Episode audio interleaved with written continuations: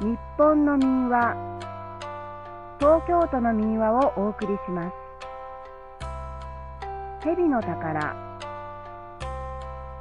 昔々江戸のある町でたくさんの蛇が坂道の途中に集まって重なり縄で編んだ桶のようになっていまし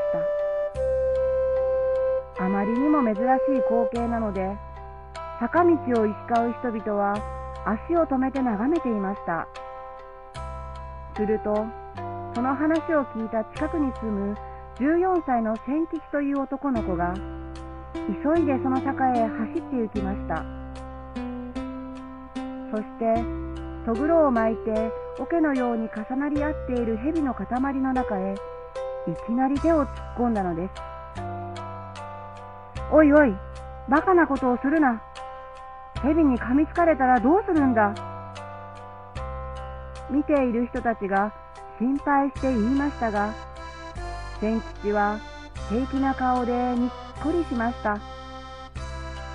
そして突っ込んだ手の先で何かをつかむと突き出した千吉の手には古い銅線が一枚握られていたのです。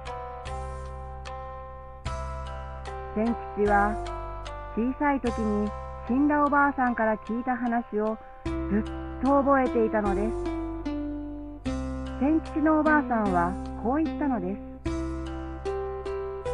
いいかい蛇がたくさん集まっているところは蛇塚といってその中には蛇の宝があるんじゃ。その宝を手に入れた者は運が開けて一生お金に困らないというぞ。もしも蛇塚を見つけたら、怖がらずに手を入れてみなさい。おばあさんが言ったことは本当だったのです。その蛇の宝である銅線を大切にした千吉は、それからどんどん運が開けて、大金持ちになったということです。おしまい。